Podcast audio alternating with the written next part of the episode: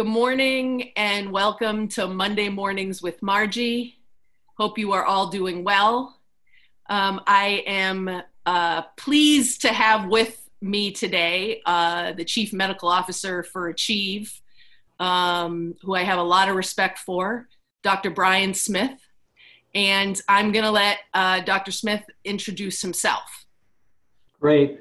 Well, it's great to be here with you, Margie, and for your uh, hundreds of thousands of podcasters. We're happy to happy to have all of you here. And um, yeah, so I've been involved with it with um, Achieve TMS for since it started about four years ago. Um, my background is I'm a neurologist. I did my neurology training at uh, Dartmouth Medical Center, practiced neurology for a number of years, in, including local medical centers, and then got involved in sleep medicine. So I've run the sleep centers for about 14 years. So I've been doing neurology, sleep, and now TMS, which really there's a lot of interaction between these areas because you're dealing, all of them, you're dealing with the brain. And clearly that's what we're doing when we're using the, this transcranial magnetic stimulation to stimulate the brain. I also had a background in, in psychology before. I had a master's in psychology and worked inpatient and outpatient settings for about eight years and, and taught at community colleges before going to medical school. So that's my background and how I came to it. Um, um, I got a call by one of the one of the founders of our practice who thought it'd be great to have a neurologist involved. And you know, when I reviewed all the data on on this treatment, transcranial magnetic stimulation, which is the uh, basically FDA, one of the few FDA-approved non-invasive treatments for major depressive disorder, and now obsessive compulsive disorder, I was so impressed with the data. I mean, the fact that we have a refractory disorder and, you know, as a neurologist, we deal with a lot of things we don't have treatments for. I mean, just look at things like Alzheimer's disease and, and even things like multiple sclerosis where there's treatments, but the response isn't always as good as we like. And so most of these disorders in neurology, um, uh, there's not really clear diagnoses. When I, when I was going to go into neurology, a lot of people would say to me, oh, diagnose and adios, because we're known as a really wonderful diagnostic specialty, but without treatments. So when you do have treatments, it's exciting. And not just treatments, but with major depression, where you have about 30 to 40% of patients that do not respond to medications, and then the fact that we can take those patients and have a very robust treatment response is really exciting. So I got excited about it for several reasons. One, especially, the fact that we can offer hope to people who are suffering depression from major depression. And I know all of us in here have times in our lives where we get depressed, but you know the, the fact that these people have more severe depression that sometimes color their daily lives for years and years, and that we can potentially impact that and improve their quality of life. Because as a physician, I always feel my role is what can I do to change this person's quality of life? Because I think that's what we're all looking for when we go for any kind of treatment is, you know, we clearly need some help. And if we can change people's quality of life from day to day, it's such a dramatic, wonderful thing to do. And the fact that we have this treatment that is very, very effective in doing it for people who have not responded to any other treatments is exciting. And then the other part is, as a neurologist, is the fact that we're looking at looking at the brain and what we can do to actually affect the brain and change patterns within the brain and networks within the, within the brain so that people can be um, so that these previous levels of, of function that they had are changed by changing their brain chemistry essentially and their brain pathways that we can reactivate uh, pathways and such. So Can that whole area is really interesting. I, I no questions. I'm going to just keep talking. I think if you don't get a question, I'll just yeah, we'll go through. Yeah. No, I that's because I'm excited about. It. I'll just say one thing. The reason I do talk like this, besides the fact I've had seven cups of coffee earlier, no, the reason I talk about this is it's so exciting what we do every day. Absolutely. Yeah. Absolutely. I just thought it would be helpful maybe to give a little bit of information. You know we talk about treatment resistant depression and for us we've been using that word for the last you know four years and so we're just really familiar with it. But i guess for people you know who might be listening or watching if you want to kind of explain a little bit about what we mean uh, you know by treatment resistant depression we're not talking about someone that might be in a grieving process or may have you know some mild you know uh, mood issues or uh, the blues so to speak. Um, so if you could speak a little bit about what treatment resistant depression is or means. Sure. So you know like you said, every we all go through periods of depression in our lives. You go through a loss, you go through a breakup of a relationship, you lose a job, and we have a natural grieving process that, and you should be depressed, and it's natural to go through it. And a lot of times we only seek treatment if it's prolonged. You know, so for people who are grieving a loss, we say, sure, that's natural, but if it starts going on for several years, affecting your quality of life, then it, it gets more into that area of, of major depression. Um, so what we, when we talk about treatment-resistant depression, people who do have more severe depressions, what we call major depressive disorder, who have frequently daily, long-term kind of depressions, they get treatment. Um, so the treatments that we offer currently, of course, are psychotherapy, which is very important, um, and then of course medications, antidepressant medications. So what will frequently happen is people will be pushed into these two directions of treatment. And a lot of times, sometimes it might start with psychotherapy, and maybe that's not doing enough. It's helpful, but not enough. And then medications are added, or sometimes people will be treated immediately with medications. So once people have been using those and have tried two or three medications, and after months of treatment with adequate trials and adequate doses of the medication, once they've tried these and we find that maybe they're helping a little bit, but that depression is not significantly alleviated. So it's still they're not able to maybe still function socially. They're not able to kind of maintain their job or going, or, you know, their jobs. Their relationships are impaired by it, and they continue to have these kind of issues. Then that at point in time we'd call that a treatment-resistant depression, where they've tried multiple treatments, multiple medication trials, and they do not seem to alleviate them enough that they can continue, that their life is not significantly impaired. Does that sound about right, Margie? That sounds, that's a great answer. Um, and I, I guess so. If you were to explain this in sort of layman or woman's terms, um, what is TMS or deep TMS, which we're doing? What is that doing for this person who has treatment resistant depression, hasn't had a great response to therapy or had a great response to multiple medication trials? What is TMS doing that's different? Um, or what do we think it's doing that's different uh, than those two forms of treatment? So yeah, great question. So basically, it depends on how we conceptualize depression. And if you know, we can conceptualize you know by the symptoms people have, you know, where they lost interest in things they like to do, where they're not sleeping well, where they you know they they have change in appetite, where they have thoughts of suicide. And so that's one way of conceptualizing it. And then we can have another way of conceptualizing as far as what's happening with the brain. And we know, for example, that people with major depression, if we look at their brains, and this has been done for years, that it doesn't, there's areas of the, the brain that are not as active, so especially the left frontal part of the brain. And we say it's kind of hypoactive. So when we look at studies that show, you know, activation of those parts of the brain, we see they're not as active. And we know that just like with you know, with varying types of physical symptoms people have. We know that there's um, parts of the brain that are that you know produce depression. So if we know that these parts are not active, wouldn't it be nice if we could kind of activate them? Well, we can do that with therapy sometimes. So we can do it sometimes with medication by when we give medication, we're giving them these chemicals, these neurotransmitters. People hear a lot about serotonin and norepinephrine and dopamine. And sometimes these levels are low, so we can increase those. Well, with TMS, we can also increase the neurotransmitters. Um, but instead of giving a medication where it goes throughout the whole body and it kind of bathes the whole brain in this chemical, we can actually stimulate just the specific areas that we know are not active. And when we do that, we do a few things. One is we release those neurotransmitters that are maybe not functioning at the level they should be. And we also interact, we also have an effect on this, these pathways or networks in the brain. So we're now looking at the brain differently and saying, you know, there's just think about it as like a circuit, like just like an electrical circuit in the brain that goes throughout different parts of the brain. And some of those parts of that circuit are not active. Um, so what we're able to do by stimulating with these magnetic impulses is that we can actually take this circuit that may have different parts that aren't active or the whole circuit is hypoactive and we can kind of stimulate it and reactivate it to a, what we consider a normal level. And when we do that, the interest, the really interesting thing that happens is a lot of times when we treat people over this, we treat people with 36 treatments over six or seven weeks, that after we stop the treatment, unlike medications, when you stop the treatment, then the depression returns.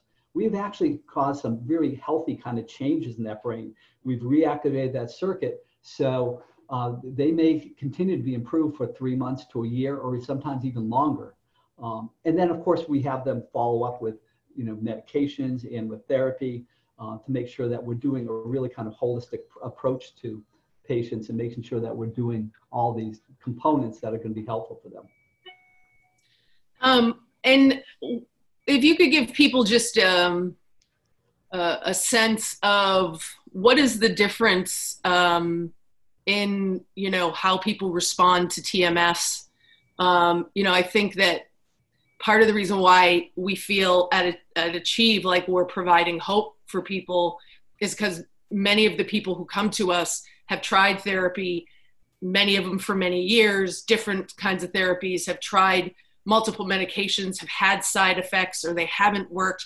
And so they start to feel more hopeless mm-hmm. and helpless.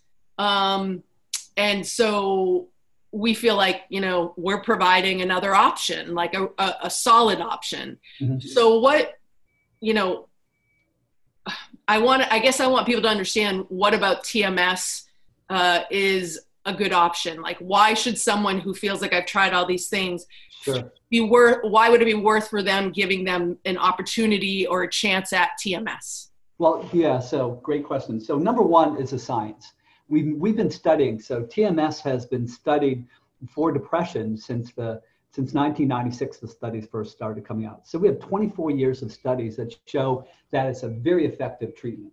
So patients who come, you know, we look at it, and if I wanted to even do conservative numbers, we say, okay, now when we look at all the studies with TMS, the thing that's really impressive is we don't have a, the studies that say here's someone who's a newly depressed person who hasn't tried anything.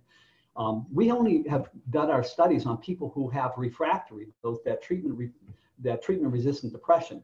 So we look at we've only studied people that you know have failed multiple medications and therapy.